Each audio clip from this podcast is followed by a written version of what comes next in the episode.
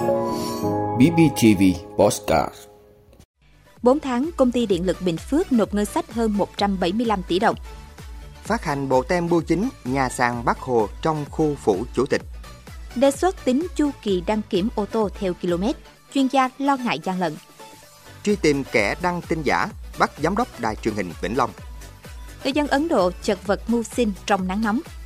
Đó là những thông tin sẽ có trong 5 phút tối nay, ngày 17 tháng 5 của BBTV. Mời quý vị cùng theo dõi.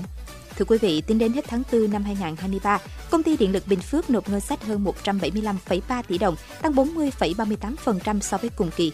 Nguyên nhân của việc tăng đột biến này là do năm 2022, Bộ Tài chính đã giảm thuế giá trị gia tăng xuống còn 8% so với 10% như trước. Đó là thông tin được công ty điện lực Bình Phước báo cáo tại buổi làm việc với đoàn đại biểu Quốc hội tỉnh về tình hình cung ứng điện những tháng đầu năm 2023 diễn ra vào sáng nay ngày 17 tháng 5.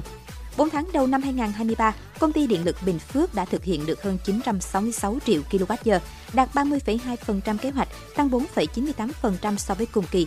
Công tác phát triển khách hàng được công ty thực hiện tốt. Tính đến hết tháng 4 năm 2023, công ty đã phát triển thêm hơn 2.300 khách hàng, nâng tổng số hộ có điện sử dụng trên địa bàn tỉnh lên 311.301 hộ, đạt hơn 99,57%.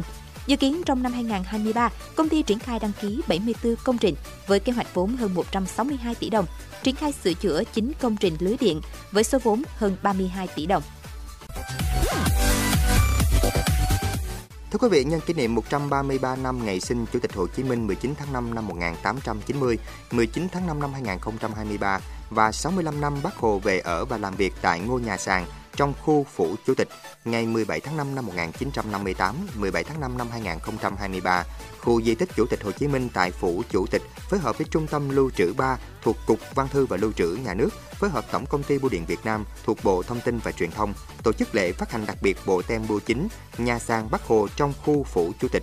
Bộ tem bưu chính nhà sàn Bắc Hồ trong khu phủ Chủ tịch gồm một mẫu tem và một block với giá mặt 4.000 đồng và 15.000 đồng.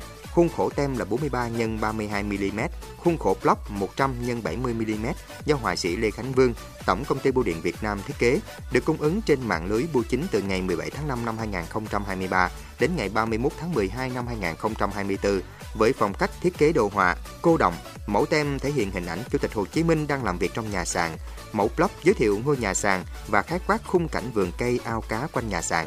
Cũng trong khuôn khổ sự kiện đã diễn ra lễ khai mạc triển lãm sưu tập chữ ký và bút tích của Chủ tịch Hồ Chí Minh giai đoạn 1945-1969 và tọa đàm khoa học 65 năm nhà sàn Bắc Hồ trong khu phủ Chủ tịch. Triển lãm sưu tập chữ ký và bút tích của Chủ tịch Hồ Chí Minh giai đoạn 1945-1969 gồm hơn 200 lệnh, sắc lệnh lưu trữ cùng nhiều văn bản bút tích và gần 80 ảnh tư liệu minh họa cho giai đoạn lịch sử từ năm 1945 đến năm 1969, cũng là khoảng thời gian 24 năm Hồ Chí Minh ở cương vị cao nhất là Chủ tịch nước Việt Nam Dân Chủ Cộng Hòa. Thưa quý vị, Bộ Giao thông Vận tải mới đây yêu cầu Cục Đăng kiểm lấy ý kiến chuyên gia về việc nên đăng kiểm ô tô theo thời gian hay theo số km sau những lùm xùm về đăng kiểm hiện nay. Thực tế, việc đăng kiểm xe theo chu kỳ thời gian đã bộc lộ những bất cập, hạn chế trong thời gian dài. Tuy nhiên, theo chuyên gia, áp dụng phương pháp tính chu kỳ đăng kiểm ô tô theo km thay cho theo thời gian không phải là điều đơn giản. Ông Nguyễn Văn Quyền, Chủ tịch Hiệp hội Vận tải ô tô Việt Nam cho biết, giải pháp kiểm định theo số km đặt ra nhiều thách thức đối với cơ quan quản lý vì chủ xe có thể dùng công nghệ để can thiệp số km thực tế. Cũng theo Chủ tịch Hiệp hội Vận tải ô tô Việt Nam, muốn áp dụng phương pháp này thì cần phải có giải pháp quản lý số km được báo trên đồng hồ xe một cách thực chất, chính xác. Cũng theo ông Quyền, kể cả khi áp dụng việc đăng kiểm theo chu kỳ km thì cũng cần tính toán đến khả năng xe để lâu không đi. Có thể chỉ số km trên xe không tăng lên nhiều, nhưng do để lâu, các bộ phận thiết bị khác trên xe sẽ bị hao mòn, hư hỏng. Trong trường hợp này thì cần đăng kiểm như thế nào cũng là bài toán khó đối với cơ quan chức năng. Thưa quý vị, Công an tỉnh Vĩnh Long vừa phát đi thông báo cảnh báo về thông tin giả sai sự thật. Công an tỉnh Vĩnh Long cho biết, vào ngày 11 tháng 5, trên kênh YouTube xuất hiện đoạn video với thời lượng 3 phút 20 giây có tiêu đề bắt giam giám đốc đài truyền hình Vĩnh Long Lê Quang Nguyên. Cơ quan chức năng khẳng định những nội dung trong đoạn video trên là hoàn toàn giả, thiếu căn cứ và sai sự thật, được gán ghép lên để vu khống, bịa chuyện, làm ảnh hưởng đến uy tín danh dự của lãnh đạo đài phát thanh truyền hình Vĩnh Long và cá nhân ông Lê Quang Nguyên. Trưa ngày 15 tháng 5, tiếp xúc với cơ quan chức năng của công an tỉnh đến trao đổi thông tin liên quan video clip nói trên, ông Lê Quang Nguyên tỏ ra khá bất ngờ trước thông tin bị đặt vu khống, làm ảnh hưởng uy tín, danh dự cá nhân ông.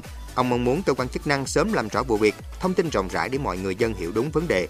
Trước tình hình trên, Giám đốc Công an tỉnh Vĩnh Long đã chỉ đạo các đơn vị chức năng khẩn trương xác minh làm rõ chủ kênh YouTube và người đăng tải nội dung đoạn video trên và xử lý theo quy định của pháp luật, đồng thời buộc tháo gỡ đoạn video trên kênh YouTube. Ông Lê Quang Nguyên từng là giám đốc đài phát thanh truyền hình tỉnh Vĩnh Long, hiện ông đã nghỉ hưu và đảm nhận chức chủ tịch hội nhà báo tỉnh này. Thưa quý vị, theo Cục Khí tượng Ấn Độ, nước này sẽ tiếp tục trải qua các đợt sóng nhiệt dày đặc hơn trong tháng 5, nhất là ở các bang sản xuất lúa mì trọng điểm ở miền Trung, miền Bắc. Tình trạng này làm dấy lên cảnh báo về khả năng hàng triệu người bị kiệt sức hoặc say nắng, khi nhiều người vẫn phải chật vật xoay sở mưu sinh trong nắng nóng cực đoan. Chỉ cần bước ra bên ngoài, sức nóng đã phá ngay vào người, tạo ra một cảm giác vô cùng khó chịu cho người dân địa phương tại các khu vực phía Tây và miền Bắc Ấn Độ. Nhiệt độ dự báo sẽ tiếp tục tăng, tình trạng sóng nhiệt cũng diễn ra phổ biến hơn. Người dân ở phía tây thành phố Raikot đã thực hiện các biện pháp phòng ngừa như nhấp một chút nước trái cây, nước dừa và sử dụng ô để bảo vệ bản thân khỏi cái nóng đến bỏng người. Ước tính nhiệt độ trung bình khu vực phía Tây Bắc miền Trung Ấn Độ là từ 40 đến 44 độ C, có nơi lên hơn 45 độ C.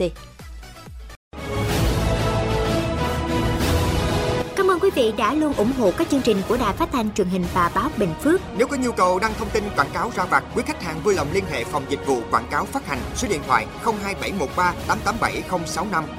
BBTV, vì bạn, mỗi ngày.